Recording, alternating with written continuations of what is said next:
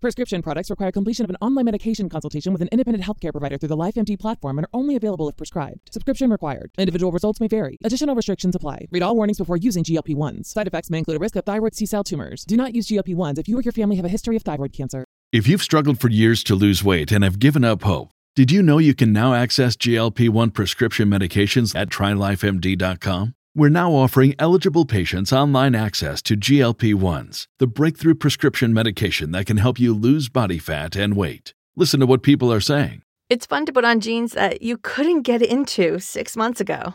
Every morning, I look forward to getting on the scale. For anybody who's struggling with their weight, it's a godsend. And here's the best part your insurance may cover 100% of the cost of your medication. So go to trylifemd.com to have your eligibility checked right now. Get started today at trylifemd.com. That's T R Y L I F E M D.com. When you need mealtime inspiration, it's worth shopping Kroger, where you'll find over 30,000 mouthwatering choices that excite your inner foodie. And no matter what tasty choice you make, you'll enjoy our everyday low prices, plus extra ways to save, like digital coupons worth over $600 each week. You can also save up to $1 off per gallon at the pump with fuel points. More savings and more inspiring flavors make shopping Kroger worth it every time. Kroger, fresh for everyone. Fuel restrictions apply.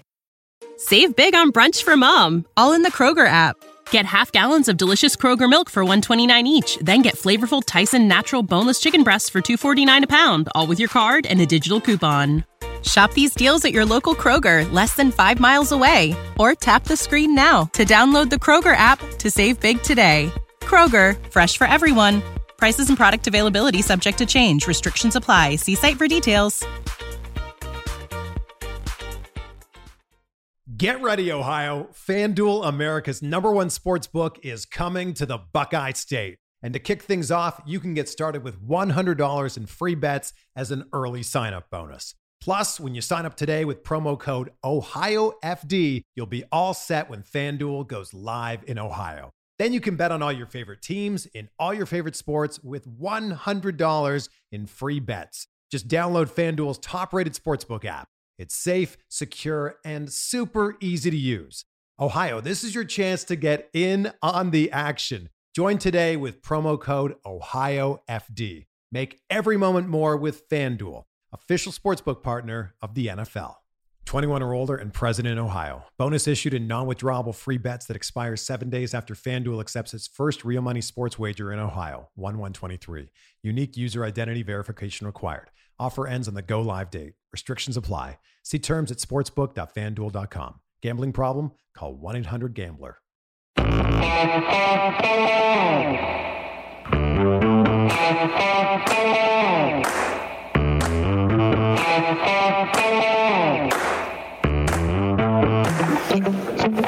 Hi, folks. Welcome to another episode of Film Study. This is Ken McKusick. Today, looking back at the defense from that loss to the Steelers. Tough one, and always good to have Coach Evans on the show. At least he'll make me feel a little bit better about this loss, I hope. hey, I'm glad to be on here, but uh, I don't know. this this, this kind of broke me. This this game kind of broke me. Yeah, lots of certainly bad news continues to pile up for the Ravens on the injury front. Uh, I don't know about you. I'm I'm inconsolable watching football around other people. We've actually watched a game together when when you came to Baltimore the one time, but there's a lot of profanity involved, and uh, you know, especially when I'm at home watching on the screen, I, I'm yelling at the screen constantly. I don't know how my wife puts up with it, but there's a limited number of people I can actually watch football with. Mm-hmm. And I, I do the live streams now while the game is going on, mm-hmm. and I, I'm extremely uh, subtle do, doing that because there's a lot that I want to say. Like it, uh, a little excerpt came out yesterday when when Marlon gave it a touchdown on the play. Mm-hmm. He hurt his with it pick on. I, mm-hmm. That that me came out for about ten seconds. but most of the time I'm pretty subdued. But when I'm watching it by myself and not you know, with eyes on me, it gets pretty intense. Yeah, yeah. There you go. All right. Well, I think that's normal. We we we love our football here. Uh, certainly a tough loss. It was a winnable road game. Uh, I'm having a lot of hard time. I have a very hard time coming up with positive thoughts on this game. Obviously, the offense, a lot of problems, though they did control the football for some portion of the game that, that looked pretty good. But the defense, I mean, you know, not enough things were right, and there wasn't enough that the Ravens could do well against this Pittsburgh offense, which is kind of scary considering it's a bad offensive line. It's an old Ben who really isn't a dangerous, accurate downfield thrower the way he used to be. Mm-hmm. Uh, you know, what do you, what do you, where do you start with something like this? I mean, the second half they had a good plan. They, they didn't allow our edge rushers to to be a factor, and they just they they they they did a good job of adjusting. Pretty much exactly. Sorry about talking over no, you there, but you're pretty good. much the the same game plan. that came in the second half in Baltimore in 2020 when they were 6 and 0 they came into town they got behind in the first half. I think it might have been 17 to 7 at one point. And then they came back by spreading the the field going with ben out of shotgun uh, empty. And a lot of 0-1 personnel primarily mm-hmm. with tight end and four wide receivers forced the ravens into four cornerbacks on the field for much of that second half. And it was a lot of dink and dunk. And when i look at the at the drives the steelers had the three 17 point drives. They're not littered with 25 yard plays. I mean, for example, the game winning drive is 8, sack 0, 5, 9, 13, 3, 5, a penalty, 8, another penalty, uh, minus 2, 5, and 5. I mean, that's not, that doesn't, they're not scary numbers. There wasn't a big play in the in the whole batch other than the, that conversion. Yeah, I don't, I don't. They, they, their receivers did a good job. They, mm-hmm. they, they, and they definitely have a good quick passing game, which we don't. But uh, right. let's. I'm gonna just stick to the defense there you go. So anyway, uh, lots of stuff we want to talk about on that. Let's briefly talk about the decision to go for two points here because I, I want to get your opinion on this. Just I, I know the questions are going to be streaming in tonight about it, so we'll just ad- address this up front. Uh, your opinion on it, first of all. Um, I, I, wish he hadn't done it. I was um, even when they were lining up for it, I thought he was just doing it. And once they called a timeout, I was like, okay, yeah, he's just using it doing that to get him to use a timeout. And then we came back out to do it again. I was like, no, mm-hmm. I, I, wasn't against it. But the actual play call, I liked. Mm-hmm. The decision to do it, I didn't like. But the actual call that Roman came up with, I do like it. We, it just wasn't executed. Yeah, it was open. It just wasn't completed. Yeah. So I don't like really- the decision, but the, the, I do like the call. That's unusual because oftentimes you, you like the decision, but you hate the call. I think that's the more likely pairing of opposites on that you know if you if uh, if you're gonna mm-hmm. if you're gonna say. But I thought it was a good play call too, and and I liked it anyway. I think Harbaugh's decision making was correct given the uh, situation going into overtime. The Ravens played a lot of defensive snaps in that fourth quarter. In fact, they got out snapped at one point, twenty five to 8 mm-hmm. uh, during the in when they were sandwiched around mm-hmm. the two uh, drive. So they, they were getting outsnapped pretty badly. And it's worse than that. The, Ravens' key defensive players, most notably Brandon Williams and Calais Campbell, played almost every single snap. I mean, I think uh, Williams might have missed five in that group, and or it's approximately that number. Campbell played every single one. And so I, I, just didn't like the Ravens' chances going into overtime uh, against the Steelers there, and, and the risk of losing the flip. I thought was going to be a pretty high chance of losing the game, and I really didn't like the mm-hmm. chance also of allowing them four down football to come back if all the Ravens could have gotten was a was a field goal. Right. Yeah. So I mean, knowing what I know afterwards, I understand it, but at the moment, I, I didn't like the the decision. But like with the corners that we got and with the way they had started to move the ball, it was it was it was a good decision. I just didn't like it at the moment. All right, all right. Good. But I didn't have all the information either. yeah, no, I know, and I, you know, there's people still today who are who are banging it of among the national analysts saying, "Hey, the Ravens have the better kicker in overtime," and I just I, my my immediate reaction is, first of all, how much of an of a better kicker is is he really going to be? Because Boswell's been good this year. Mm-hmm. He kicked a 53 yarder in this game. Uh, you know, he did miss an extra point too, but uh, you know, I, I, am not sure the advantage is that great. But even if I did think the kicking advantage is that great, it's the touchdown risk and the four down football risk that right. I didn't want taken against the Steelers. So anyway, they definitely oh. found found something and kept it going. Talk about that. Yeah, no problem. Uh, let's let's move on to Marlon Humphrey because obviously that's the big news coming out of this game. Uh, a loss is devastating for mm-hmm. what they have remaining in terms of cornerbacks. But maybe let's talk a little bit about how we expect the Ravens to line up the rest of the way, and maybe take a take your uh, shot at it here, and then I'm gonna I'm gonna you know fill in as needed. But where would you where would you start? Who's your number one corner? Well, to me, I think it's obvious that it's Anthony Averett mm-hmm. with uh, Jimmy as your other outside corner and Tavon being your, your slot guy, and Westry kind of being a, a backup to all that, and maybe Stevens rotating in there as like a as needed guy. But um, to take your number three guy and make him number one, and he's been playing decent. Yeah. He's been playing decent, but it's it's it's, it's Wink has to gonna have to help him out. We can't we can't be exposed in blitz zero a lot because Jimmy can't run with those speedy guys. Uh, mm-hmm. Tavon can't handle the big guys, and Westry is big enough, but he just ain't experienced enough. And and Avery is, is the best out of the 4 mm-hmm. He can run with him. I mean, he and he ain't great, but he's he's he's Avery will be a good third corner, mm-hmm. but he's not going to be a good number one corner. But he has to be that now. So that means Wink has to adjust to help him out. Right. I, I do think Averett's likely to get paid this offseason. So um, somebody's going to take him as a number two corner. You know, somebody somebody who's you know mm-hmm. probably reasonably well set at number one, or who has nothing, will will come and bring him in. And I I think one of the interesting things there is this season is, well, do you think they'll continue to chase?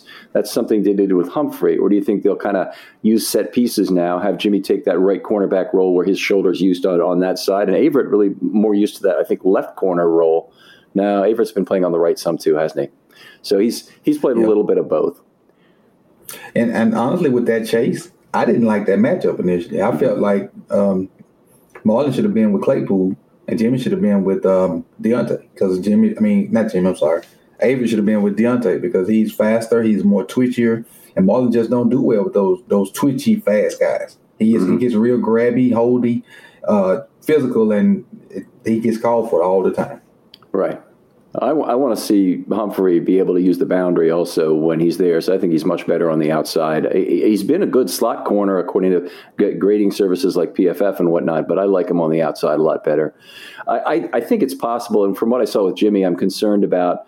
You mentioned exactly his ability to stay with fast guys the, the, the, play that really spoke volumes to me was that ridiculous slant route where he's six or seven yards off the line of scrimmage on third and two. I mean, he's Jimmy Smith would be up in press coverage right in the guy's face in 2013, 2012. But it, you know, obviously the years have passed. He's not the same guy anymore, and he's really concerned about getting beat over the top. Not that the Steelers wouldn't have tried that; they might have tried that on third and two. But you know, when when you got a lot riding on a change of possession there, you you want to get them off the field. Right, and he, and he even broke initially. Like soon as the ball was snapped and being looked, he broke. He just don't have the the the get after like he used to to break it up. He saw it and just wasn't fast enough to get there and, and, and make an impact on it. Right. It it uh, yeah, might have been might have been something that was just too big an ask. How, how about uh, Stevens going in and, and being the backup slot corner? Would you expect him to be next man up there? behind Tavon, yeah. Especially with uh, Tavon's injury situation, because I don't remember him. I don't know exactly how, how many snaps he played, but I don't remember seeing yeah. Tavon a lot this game. No, he, he only played but seven definitely snaps. Stevens in that role because he was, if I'm not mistaken, he was a corner in college. He played everywhere in college. Yeah, he played, literally played everywhere, including on so, one drive. Yeah, you know, plan on seeing him there. Tavon played only seven snaps in this game. The last snap was in the on the, on the third and eight play near the end of quarter three. So he didn't play any of that fourth quarter. And they, boy, they could have really used him during that time. Uh, and and that meant Humphrey really had to move and play a lot of slot corner uh, at the at the end of the ball game there. So yeah, I, I think Stevens would it probably makes the most sense to me. Or Darius Washington would be ideal to have right now as a as a backup slot corner, but you know we are where we are. Uh, I, I you know as bad as this is, and it's really bad. The Ravens have four guys on their roster if Westry gets healthy that are fairly serviceable cornerbacks. I think I think they could do the job if we could say they're all they they'll all stay healthy, but we have no guarantees of that. so exactly. you know, there's going to be likely a, likely at least somebody goes down. And if you look at past years, including I think 2012 when they won the Super Bowl, they had all kinds of problems at, at cornerback in terms of injuries. Obviously, they lost Lardarius Webb, their best corner early in the year uh, and they ended up with Cary Williams, and they won the Super Bowl with him. You know, so it's it's uh, it's not impossible. I, I'm I'm still marginally optimistic in terms of what they can get out of corner the rest of the way. All right, I wanted to try something different this time and, go to the plays that lost the game and talk about them because on that on those last three scoring drives, there were about six plays. I think there were some threads that kind of pull these together, but they're in the article. So I, I asked people to go out and, and, and get there But the first one was the 40 yard pass to Claypool, which came on third and one. Uh, now, if you remember on this play, we had uh, Ray Ray McCloud actually cleared out Stevens underneath, which I thought was a big part of the play. Um, but Averett lost Claypool on the cross. So he, he, he, just his the cut was too sharp and Averett was too slow on the cut to keep up with him. Uh, and then it's unfortunate, but he Averett had to still track him down for the tackle because Jimmy Smith kind of lost his bearings there and didn't realize where the play was around him. Yeah, I think that play is big too because it was right. It was no huddle too, and they were still trying to communicate what coverage when the ball was snapped. That was part of it. That's, that's what I remember from that because they, they went no huddle and and Averett and somebody else was still communicating right as the ball was snapped, and he just went straight into chase mode. Huh. Okay, I missed that. That's I've got to go back and take a look at that. That's really good stuff. So that's 14:35 of the uh, of the fourth quarter there, and then the very next play, uh, the Ravens. Uh, by the way, there was a 7-0 pass rush on that play, so you've only got four in the secondary of any coverage at all. So that clear out underneath by McCloud is a is a significant player off the line there. Jimmy Smith's got someone off the up the left boundary, and then you've got uh, Averett chasing Claypool across the field, and that obviously didn't didn't work out too great. Um, ball out quick on the next play with a 6-0 pass rush. Again, these ball out quicks mean there probably would have been pressure uh, that would have developed within three seconds, but Ben was able to step into his throw before that pressure got home. Roethlisberger on this play kind of semi roll to the right, pump fake Clark off his feet real veteran QB move because that blocks that pass is not going to get blocked at the line of scrimmage then. And then he threw that pass to Diontae Johnson, who's as wide open as you can be.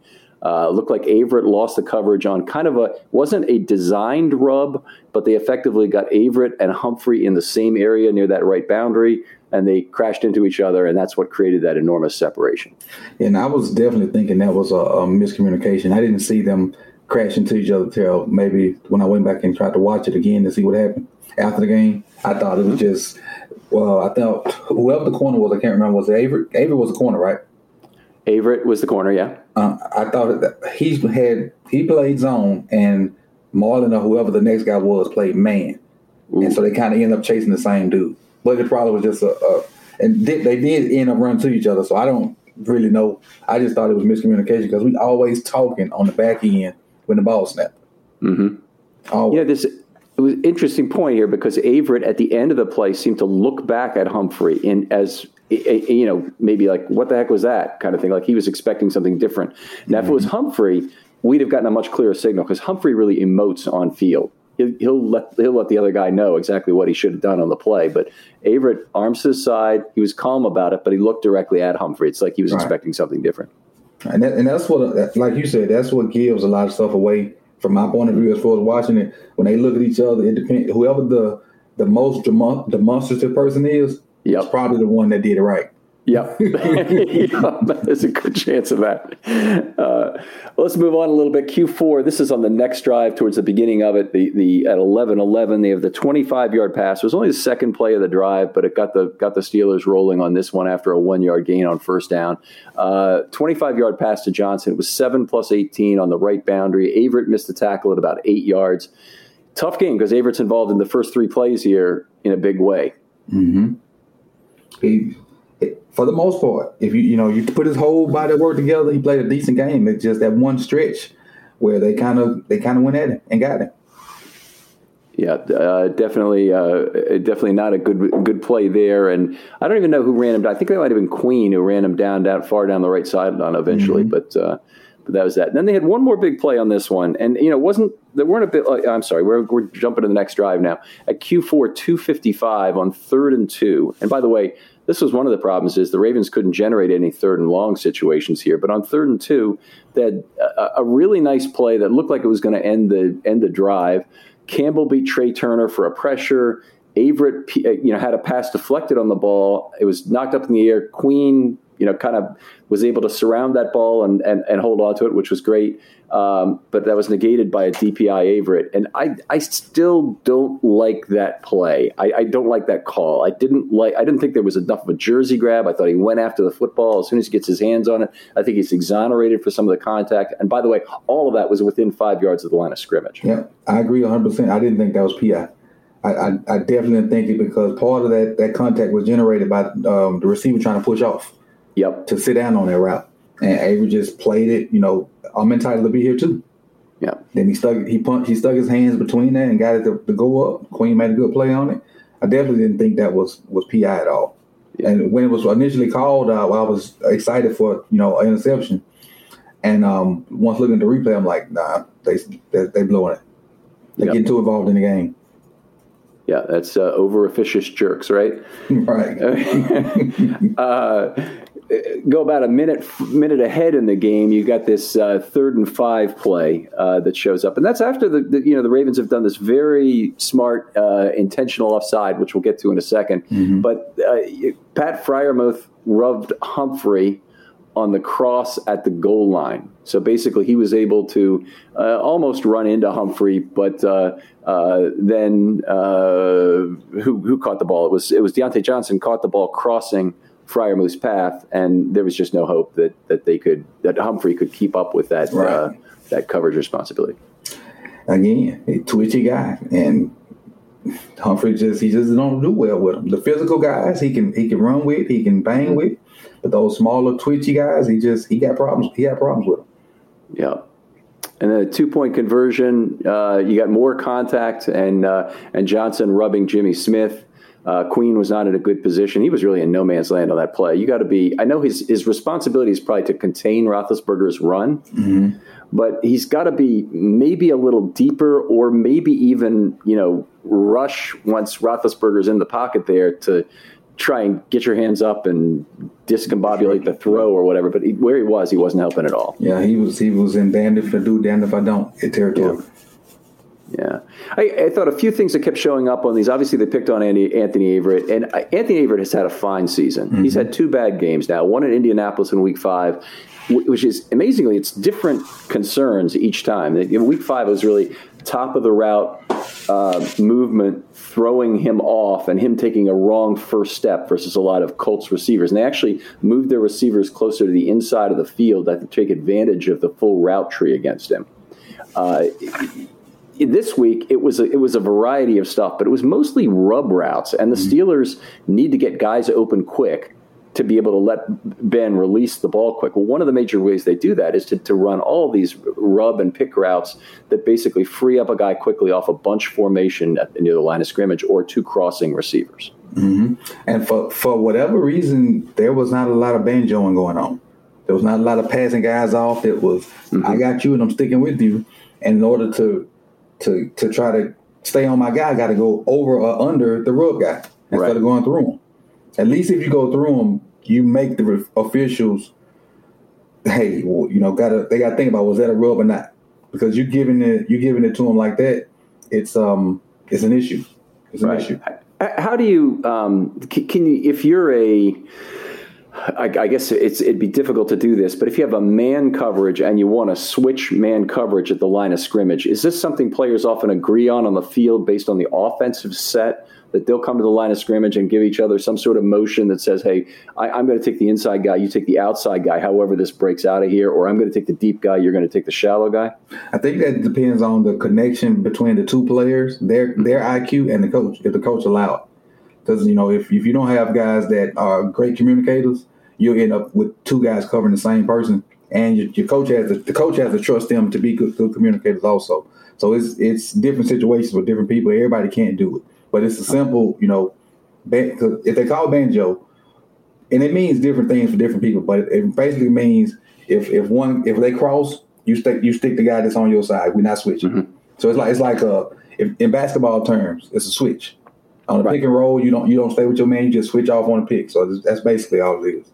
That's great analogy. That's that's uh, that's terrific. And I see a lot of communication. It seems like on rub routes, uh, sorry, on bunch formations at the line of scrimmage between defenders. Often, it's got to be related to that. I think. Yeah, but the the, yeah. the bunch routes uh, almost naturally create rub routes, especially if you got somebody going in and out. They almost naturally do it, and I think that's where the rub routes even kind of generated from seeing different formations and different combinations out of bunch and being like, oh, we can just block this guy without blocking him.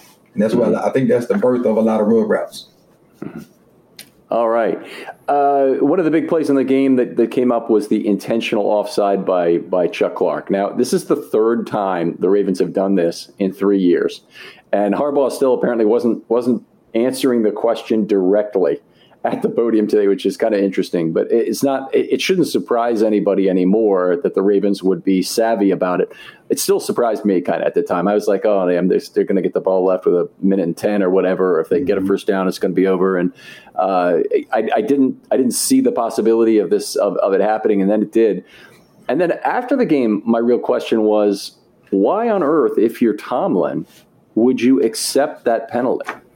Wasn't there in the moment. Yeah all I could think of was probably didn't think it was intentional and accepted the penalty. Because when it first happened, I didn't think it was intentional either. I was kind of upset. And then once I thought about it, I was like, okay, now they got first and 10 at like the nine, and we still got three timeouts. So either got to get a touchdown or we could, we could potentially stop them for a field goal. Because if not, they could just get that first down, and then run the clock on down. Exactly. Yep. So uh, uh, and they were going to, you know, they were going to run it down pretty far anyway, even with the field goal and with exactly two minutes and the and the you know the officials' time hadn't come off. There was no time that ran off on the play itself, which was a nice another nice little benefit. So uh, the interesting thing is, all three times it's been Clark offside. So your alarms should be going off anytime you see Chuck Clark offsides. That doesn't happen much. Your edge rushers, sure, they're offsides a fair amount. Chuck Clark being offsides, that's a rarity. so, right. You know, there, there might be something behind it. So uh, I thought it was brilliant anyway, and, and uh, I, I, I want to talk to some of my the people who have win probability models to talk to them about how much that improved the Ravens' chance to win the game. Because you know my, my feeling is, let's say that improved the Ravens' chance to win the game by by five percent. Mm-hmm. However much it improved the Ravens' chance to win the game, it reduced the Steelers' chance to win the game by that amount. So they should have probably declined the penalty. And you probably remember from watching football in the same era that I did, or some of the same era that I did. Anyway, I know you're a younger man than me, but uh, that it used to be fairly common to uh, decline a delay of game penalty on the punting team when they were around midfield. Like you didn't you didn't want to give them an extra five yards of distance to allow them a better chance to get the punt inside the twenty. I don't know if it really worked that well uh, back then, but it used to be a common practice was to decline these delay of game penalties when they're obvious, uh, obviously intentional. Especially right from the forty to the forty, definitely delay, yeah. delay that so they won't get uh that it lessens their chance to get one of those coffin corner uh, punts. The coffin corner punts. Yeah, you have been watching football a while. All right, and we saw one of those, of course, this last game. Uh, let's let's let's move on talk packages a little bit because I want to get through this. Now, this is an interesting game because the Ravens had really only two packages they used primarily, and they were they were limited in terms of what packages they could use. So they ran 11 snaps of their base defense uh, you know, three the base three four defense. We don't have to define this every time, but three defensive linemen on the field, two outside linebackers, two inside linebackers, and your basic four in the secondary. So anytime that the, that the Steelers put on basically twelve personnel, I don't remember them using twenty one in this game, but they used a fair amount of, of two tight end looks. Um, then the Ravens would try and put on base, or they would do a, a fair amount when they did. Uh, they did very well with that. Only 2.8 yards per rush, 2.6 yards per pass. They defended both well. So what that is telling me is the Steelers were really doing themselves a favor. Sorry, doing the Ravens a favor to play big in this game. Mm-hmm. They, when they played big, our defense was was playing at its best. They were they were trying to run and I guess control the clock and whatnot, and that wasn't going. Even with Najee, I think I can remember Najee having maybe one one carry where he like burst through and got like eight nine yards, mm-hmm. like where he got ahead of steam going for the most part, when they tried to run the ball out of like a tight with a tight end or fullback or two tights, we were we were on them. We were on them, and that's why they went. You know, basically, so forget this. We're gonna spread it out. Right. They did they did a good job with that. And and it's easy to see how Najee Harris would be the kind of back you'd you'd love to run out of eleven personnel. Uh, he's a big mm-hmm. physical back. He can do a lot of things on his own. He's also somewhat elusive. Uh, he, you know, they, are comparing him to Le'Veon Bell already in terms of a guy who's a little bit patient and picks his hole. I mean, that's what you want in terms of you know forcing the other the, the defense, the opposing defense, into the nickel by putting a third receiver on the field. You force them to get light. They only mm-hmm. play with six heavies in the box. And I tell you what, we're spoiled as Ravens fans because for years we had great edge setters, great inside linebackers, and guys who could really clog up the middle effectively. The Ravens are one of the only teams in football who've been able to consistently stop the run in the nickel defense. Yeah. Uh, but normally, you, you see that when you're when you're a coach at the high school level. Does it does it really? I mean, guys play much heavier sets, I guess, normally than that, right? They do, but the thing is, is that nose. If you got a nose that can control both A gaps, you can do a lot of other things. And for a long time, the Ravens have had a nose guard that can control both A yeah. Then you got guys that sit in the edge, and them linebackers can work the B gaps. Yep, that's that's exactly right. They're, and they, you know, a lot of times people have looked at the Ravens' noses, be it Brandon Williams, but even guys before, even Haloti Ngata, and wondered mm-hmm. why the heck mm-hmm. isn't this guy getting more sacks? Big well, that's part of the reason is he's got two gap responsibilities coming up. Yeah, which is, and I don't know if a lot of people know it, but that allowed Ray to run free. Yeah. Oh, yeah. A lot of people do know that. Remember how upset Ray was when they wanted to change to a three-four? And mm-hmm. I, you know, it's it's one of these things where uh, Ray Lewis will have no comment on this topic. and, uh, uh, okay. Uh, so the other oh the other package and this was the with the I, oh, I only want to admit this note this for juxtaposition. They played 31 nickel snaps. So most of the game the the uh, usually when the other team is playing this when when the Ravens play the standard nickel it's because the other team puts 11 personnel on the field.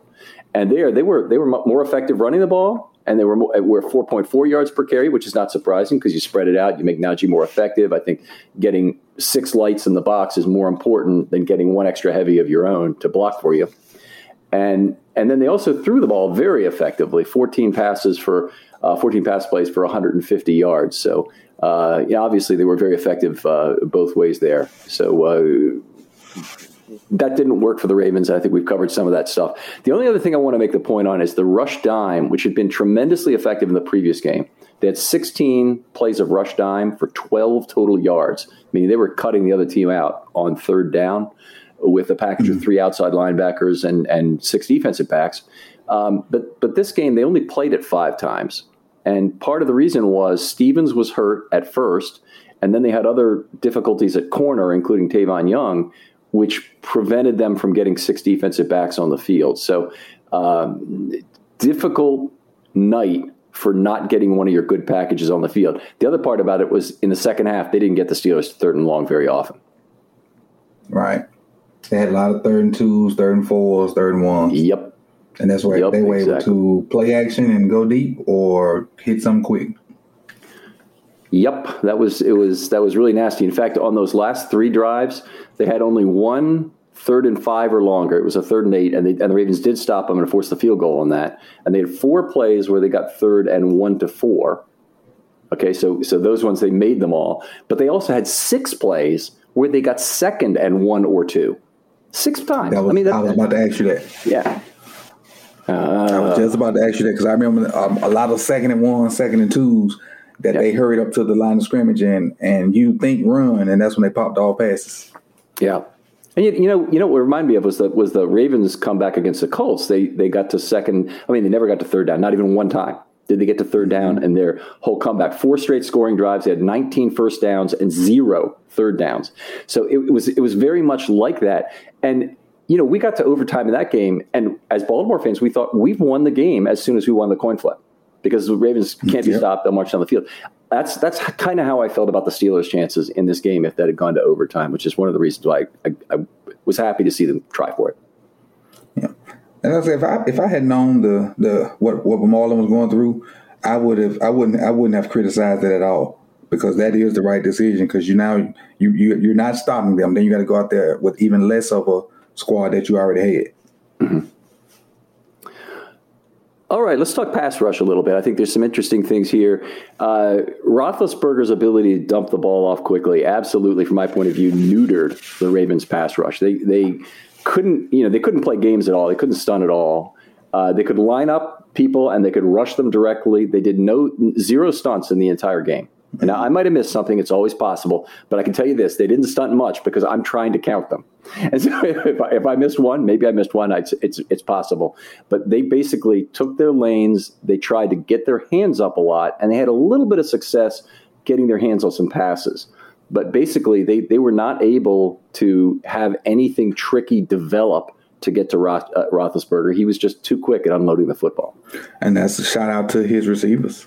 Because mm-hmm. uh, at some point we knew they were running short to intermediate, I mean short routes to get open quick, and we just couldn't defend them. They had good good releases. They used motion. Um, we, for some reason, was seven eight yards off on some plays. Right, and he just caught it and found the biggest cushion and got it to his guys. Yeah, and and, and don't forget those rubs because they were they were mm-hmm. freaking useful too. Yep. So I, I define I, I just uh, divide all pass plays into one of three categories. It's either ample time and space, which means a three second pocket either did evolve or would have evolved by the way the blocking was going.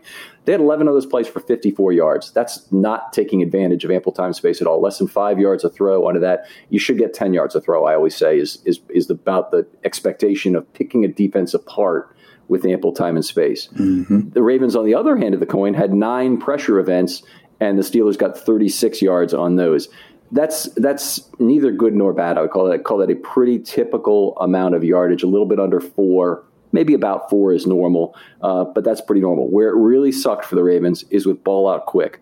12 of those plays for 149 yards. That's hmm. 12 point yard, four yards per throw. And it just shows you the Ravens were putting the reason they were so good is the Ravens were, were creating a lot of these ball out quick situations because they were over pressuring in terms of numbers. And that was creating opportunities to throw to open fields where Roethlisberger was very successful, getting the ball to somebody, him making a play after the after the uh, after the ball was out. And one thing I will say about this is when we when we because we have a package where we just kind of throw everybody at the line of scrimmage. Mm-hmm. There was not enough of them jumping out. There were I know there were some instances where we had everybody at the line and then they bailed, but there wasn't enough of of enough creativity with different guys doing it because yeah. it, it, looked similar to like when they would walk up there, the same guys were dropping the same spot, and, and Ben's not stupid. They, you know, he's a professional too. So if he know where the guy gonna drop, he kind of got a general idea of where he's gonna go with the ball pre-snap. And if you just catch it and he don't have to pump fake, the corner's gonna be in trouble, especially if they're not pressing. That's an outstanding point, and that is the one part of the pass rush that actually was pretty good was the simulated pressure looks. They did it seven times where they dropped two, three, or four from the line of scrimmage to cover, and those plays only averaged 4.9 yards per play. Mm-hmm. So you can you can certainly live with that for your opposing passing game. But that's a great point, coaches. Is that was the thing I want to see more of. And a lot of people think Miami a few weeks ago, remember when when they were stacking the line of scrimmage, that it was just those those looks were one more than the Ravens can block. That's a tremendous oversimplification. What really destroyed Jackson that game was not being able to read the simulated pressure. Yeah. And they had their nose tackle drop to cover 18 times in that game. 18 times for a nose tackle. I mean, that's the amount of times that you drop a defensive lineman. Wink Martindale would drop a defensive lineman an entire season. And. Adam Butler did it 18 times in one game. But they had a bunch of twos. They had 24 times they dropped two men out of that everybody's at the line of scrimmage look and they were incredibly successful with it and, and if i think with no spice on it if there's if there if it's just you show eight and they you got one more than they can block every single play, I think Lamar finds a way to beat it. I think mm-hmm. it was that simulated pressure that really messed it up for for Lamar in those games. Yeah, I agree. All right. Uh, I think we covered pretty much everything. They only blitzed off ball six times in the whole game on four plays, uh, and those went for 45 yards. So they really didn't didn't do anything useful there.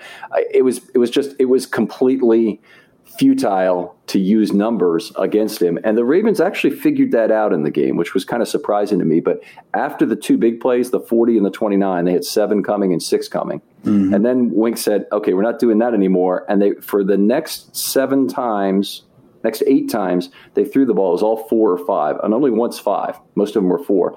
And then on the touchdown pass, you're you know you're backed right up against the goal line. You're kind of forced to bring more anyway because there's not too much space to defend they did bring seven on that play, and and uh, and that went for a touchdown.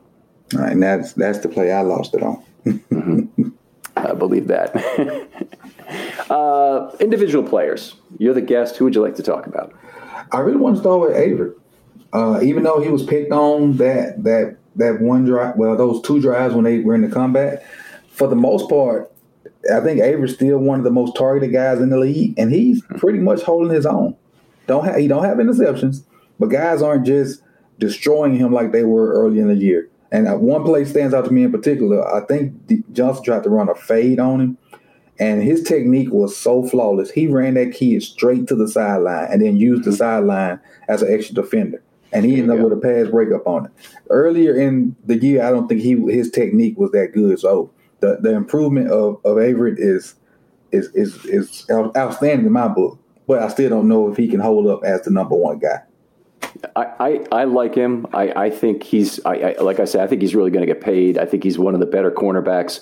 Uh, you know, to to emerge this season in the NFL and, and play pretty well. And when you look at it, he's had two bad games. He, mm-hmm. he, the Indianapolis game was bad, and this game was bad. But otherwise, he's played quite well.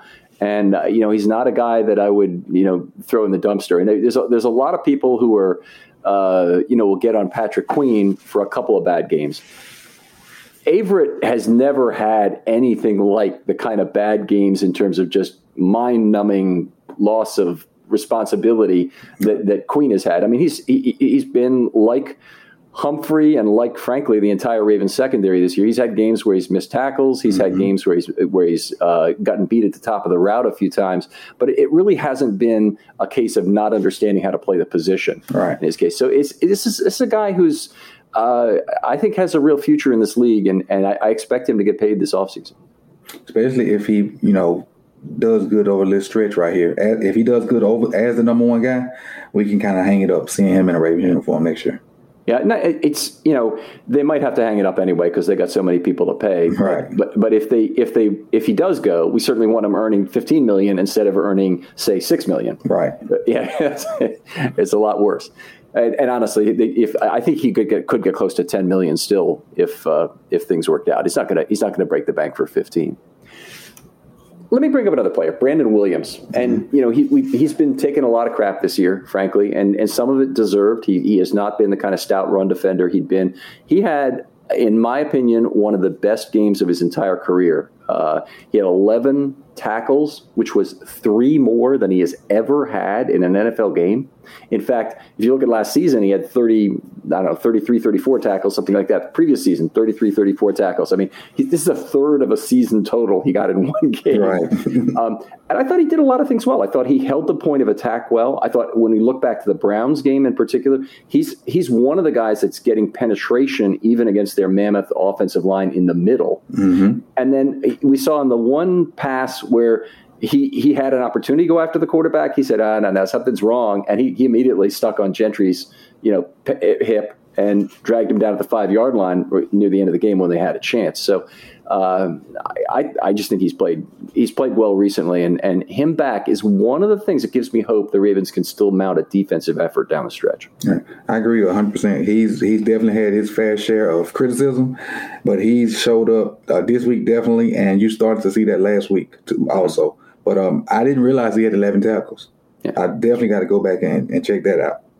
I mean, I, I, think I think Tony Siragusa in 2000 might have had 23 tackles the whole year. Mm. Just to just to give you an idea. I mean, nose tackles. I mean, we're spoiled because of Kelly Gregg, and he had a lot. Mm-hmm. He's a very productive tackler, wrestler, and he, and he would get free and he'd make he'd make tackles. I mean, Williams' great pursuit in this game. I mean, really was was special. I thought. Your turn for the next player. Um, I really want to talk about Queen real quick. Uh, early in the year, Queen was one of those guys that everybody blasted but this, I want to say the switch to, to off ball linebacker and being able to play with Bynes in there, with mm-hmm. uh, Welch in there, with uh, Board in there, and still, you know, kind of do work on his improvement. His, you don't, you didn't, I didn't really call his name for like, you know, the negative stuff this game. Mm-hmm. And you know, when he, when there were tackles to be made, for the most part, he made them.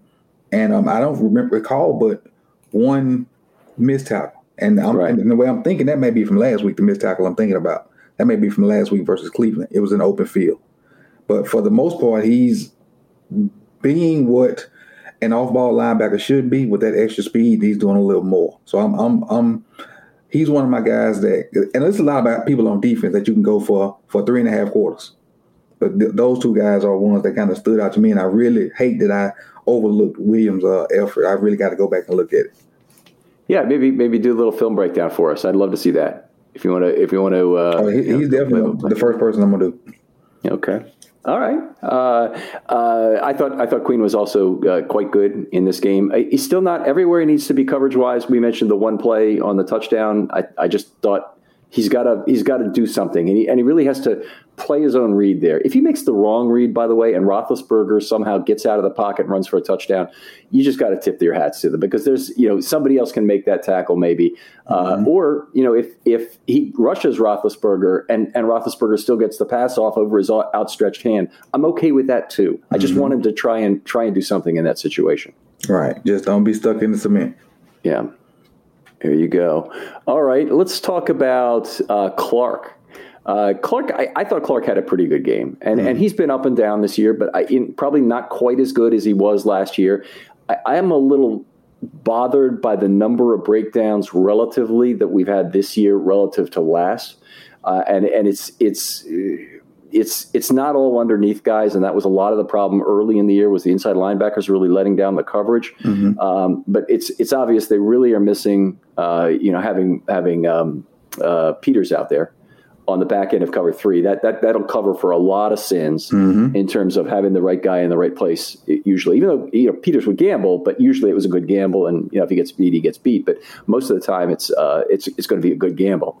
Uh, I, I I just think that that. I, if he's going to be the captain of the defense, he has to he has to cover up for some of that. What I did love about Clark, and, and I, I don't think I've ever seen before, is he made two great plays in this game where the whistle was blown. So the ball was not in play yet, and he made two great plays. One was the intentional offsides, which admittedly is not his decision to do that, but but he made a good play in the sense that he kind of sold it as accidentally at the time. Mm-hmm. So I'll give him credit for that. He jumped back on side. Wait, wait a minute, I didn't mean to be here, kind of thing, and then and then they accepted it, and you know it, there's trouble. But the other one was he picked up a loose football and drew a face mask penalty after sure. the ball after the ball was whistled dead. I want to add a third to it yeah. early in the game when um I think it was Avery. He did let it was cover two, and mm-hmm. he let the, the, the receiver go behind him, which is a sin. And they tried to hit Ben tried to hit the window shot, and Chuck waylaid the the receiver. Oh yeah, just that set a tone right there. Like you know what kind of game this is about to be. Yeah, that's right. That's kind of like another dead ball thing, and I think the Steratore was lobbying for a dead ball foul or mm-hmm. a foul on the play anyway. Uh, yeah, that was uh, that was a great play. He did he did have a ball knocked down at the line of scrimmage, uh, which was a really nice play.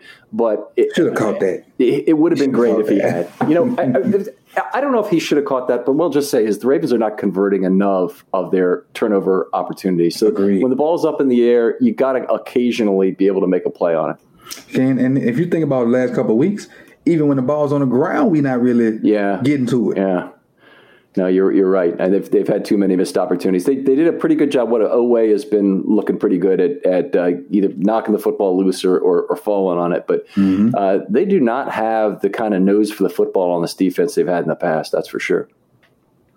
I, I you know in a lot of ways that's why even if they think Stephens might work out, I think they probably have to think about drafting a, a, a free safety. Uh, maybe not this year, but maybe next year. Uh, that'll be the guy. After we draft seven O linemen this year. Yeah, there you go. all right, you got another player you want to talk about? I know that was all I had. All right, maybe. Uh, how about I, will say the one thing about Harrison because I thought it was a little odd. The, the, Ravens, for the first time in my memory, activated only three outside linebackers in the game, and you know they've had this they came out of camp with a six to make five situation. So they had six on the roster.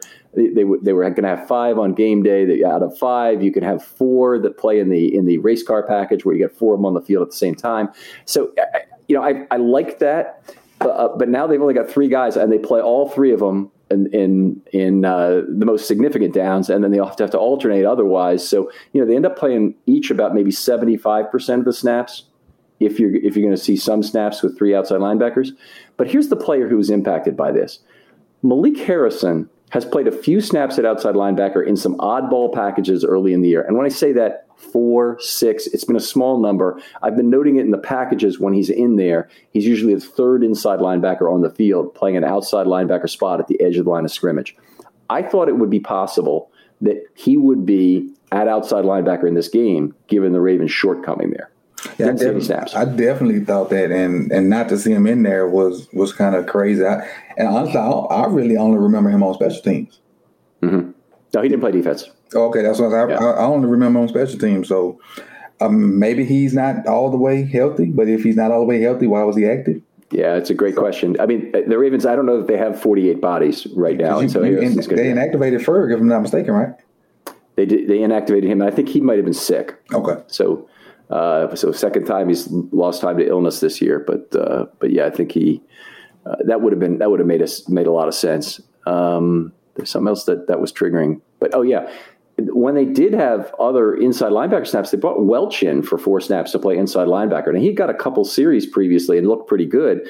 Uh, I thought he looked pretty good again in this this game. I charted him for a pressure. It's it was pretty close, but he got into the backfield. He he uh, bowled Najee Harris kind of with a, a kind of a pinball bowl. Mm-hmm. Uh, a, a, couple times, but he got back in the in the area of the quarterback anyway, and I thought that was a uh, that was a good play, and and it's uh, it's nice to see him on making some tackles and doing some things because hey, you want to see what you got at inside linebacker. And definitely, definitely, especially if, if, if somebody goes down. And I think he did a, a, good enough job to be in the rotation if something happens, and and for us, for the team and the coaches to have confidence in him. Yeah, yeah, I mean they're, they're taking Bynes off the field to put him in there, so it, they obviously they're trying to see what they got. So uh, maybe you know maybe they're just thinking that Bynes doesn't give them all that much, but, mm-hmm. but what Bynes does give them, they don't get from any other inside linebacker, is that awareness of what's happening between level two and three, and he he can read a quarterback, he can get in a passing lane, he can get his hand on a football, and it, it, it's so starkly different from the other inside linebackers. I, I'm happy to see it. Now, uh, as far as Bynes, you mentioned him how much you know, and you I hope you don't have to go into your your numbers, but how much did he play in the first half? I don't remember really seeing Bynes a lot until you know what we had time. We had the ball so much it, it don't even matter. Yeah, that's we had the ball so much in the first half. We didn't. They didn't have a lot of offensive snaps.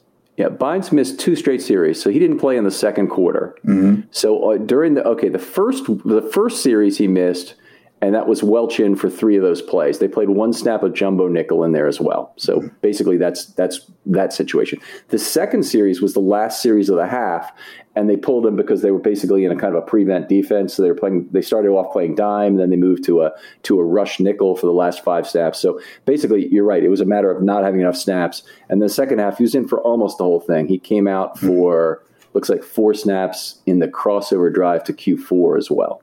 Got it. Okay.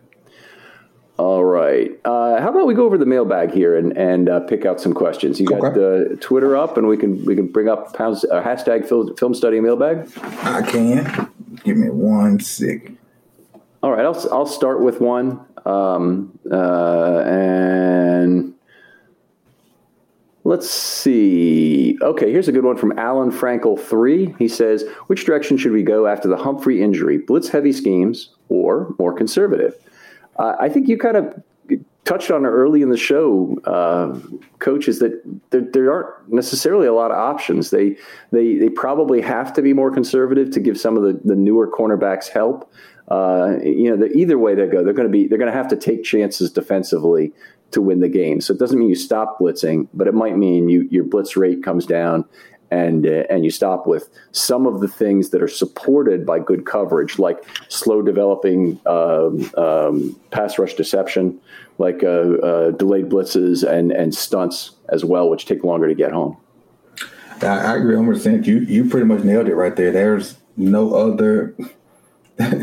it's it's just crazy how they found that and just, and just stuck with it. It's it, it, it's is this this game right here is so baffling because we played so well for three and a half quarters. Maybe, right. And to to still lose that game and not be up comfortably when until when they when they adjusted and found out what happened, it's, it's it still touches a nerve. On yep. All right, you got it. You got a question out there you like? Yes, sir, I do. I says uh, this is from Mister Ed. It says on the TV broadcast, Romo suggested that the back shoulder throws were Pittsburgh's best option in the pass game. Do you agree? I don't think it was. I think it was part of their package because there were plenty of times where our DBs were in phase, and that back shoulder throw was perfect. So it was one of his weapons in his toolbox, but I don't think it was their their best option. It, those back shoulder throws helped them to pull our corners off, which allowed them to have the quick slants and other things like that. So we couldn't really press them. And then we played off, that let them have what they really wanted. Right. And, and I, I, I, would agree. With the back shoulder not a bad option, and it's and you want to be able to show it. But I thought what really won them the game was was the number of pick and rub routes that they had right off the line of scrimmage. Mm-hmm. That, that, they were so effective running those.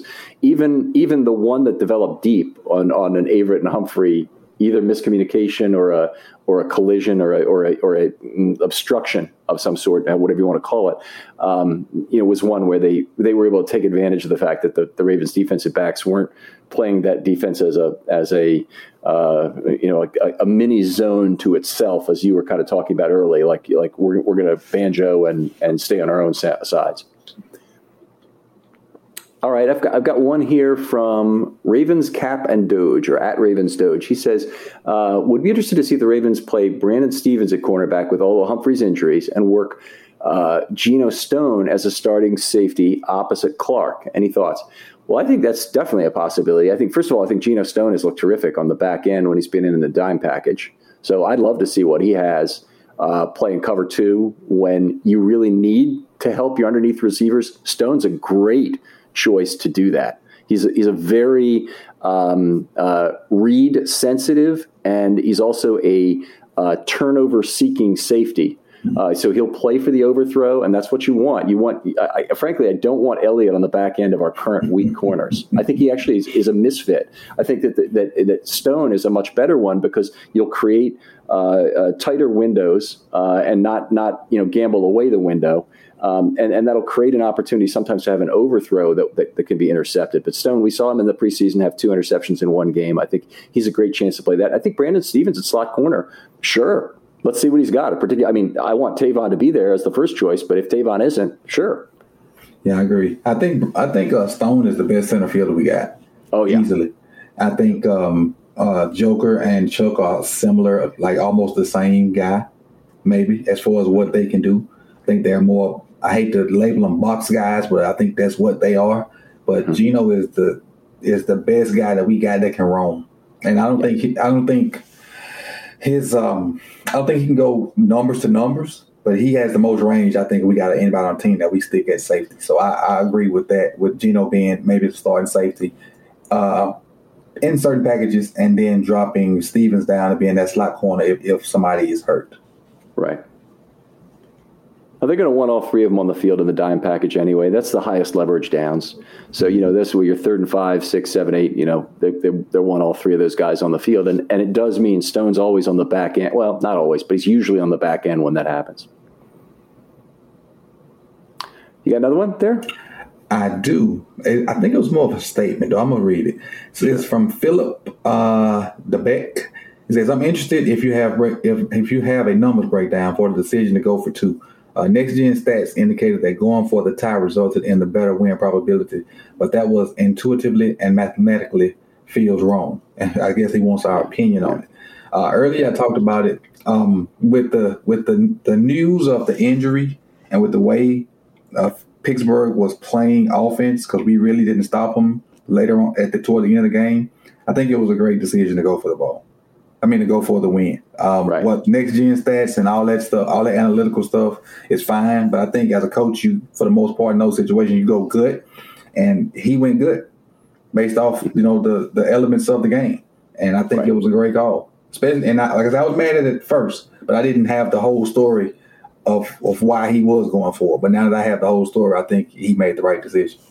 I, I, think you're right on the money there, Coach. And, and and the thing about that is that I don't think the models can be complex enough to account for the factors that we talked about. Things like the defense being tired, things like the uh, uh, you know the number of snaps that had been played in that fourth quarter, for example, or certainly for the injuries, because they're gonna the models are gonna look at Baltimore's defense and they're gonna say, hey, Baltimore's defense is good. They stop people on third down. They do that. Well, not that Baltimore defense, not the one we were saying last night in the fourth quarter.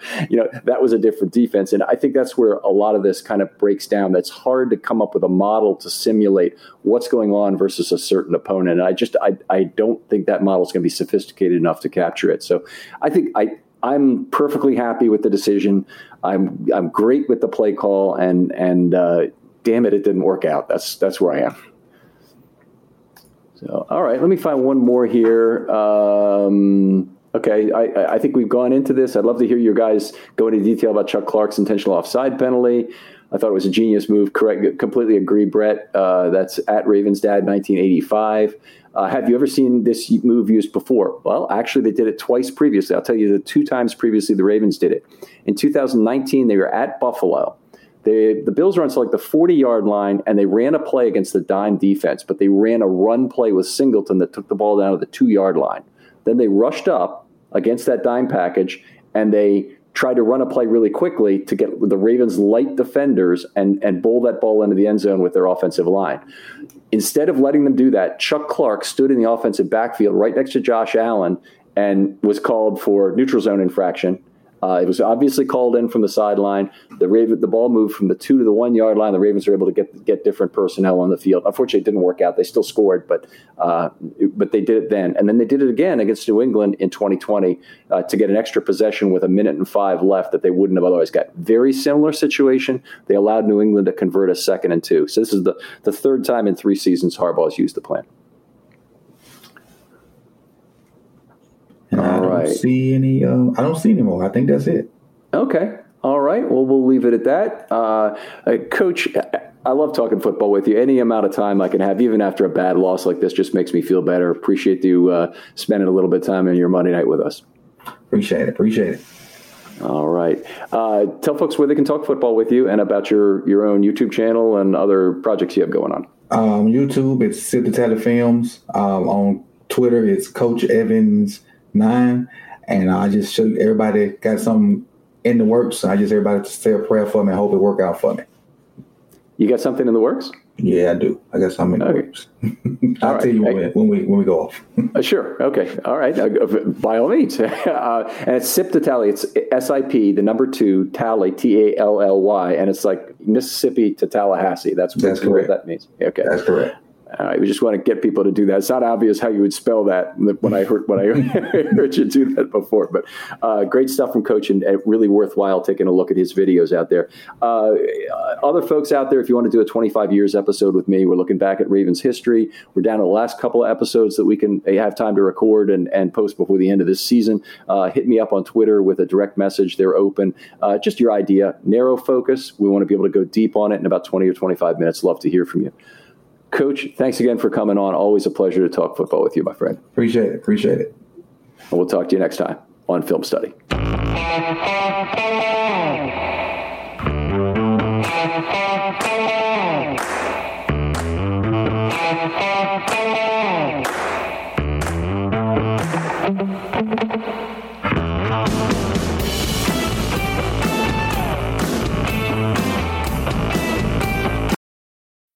When you need mealtime inspiration, it's worth shopping Kroger, where you'll find over 30,000 mouthwatering choices that excite your inner foodie. And no matter what tasty choice you make, you'll enjoy our everyday low prices, plus extra ways to save, like digital coupons worth over $600 each week. You can also save up to $1 off per gallon at the pump with fuel points. More savings and more inspiring flavors make shopping Kroger worth it every time. Kroger, fresh for everyone. Fuel restrictions apply.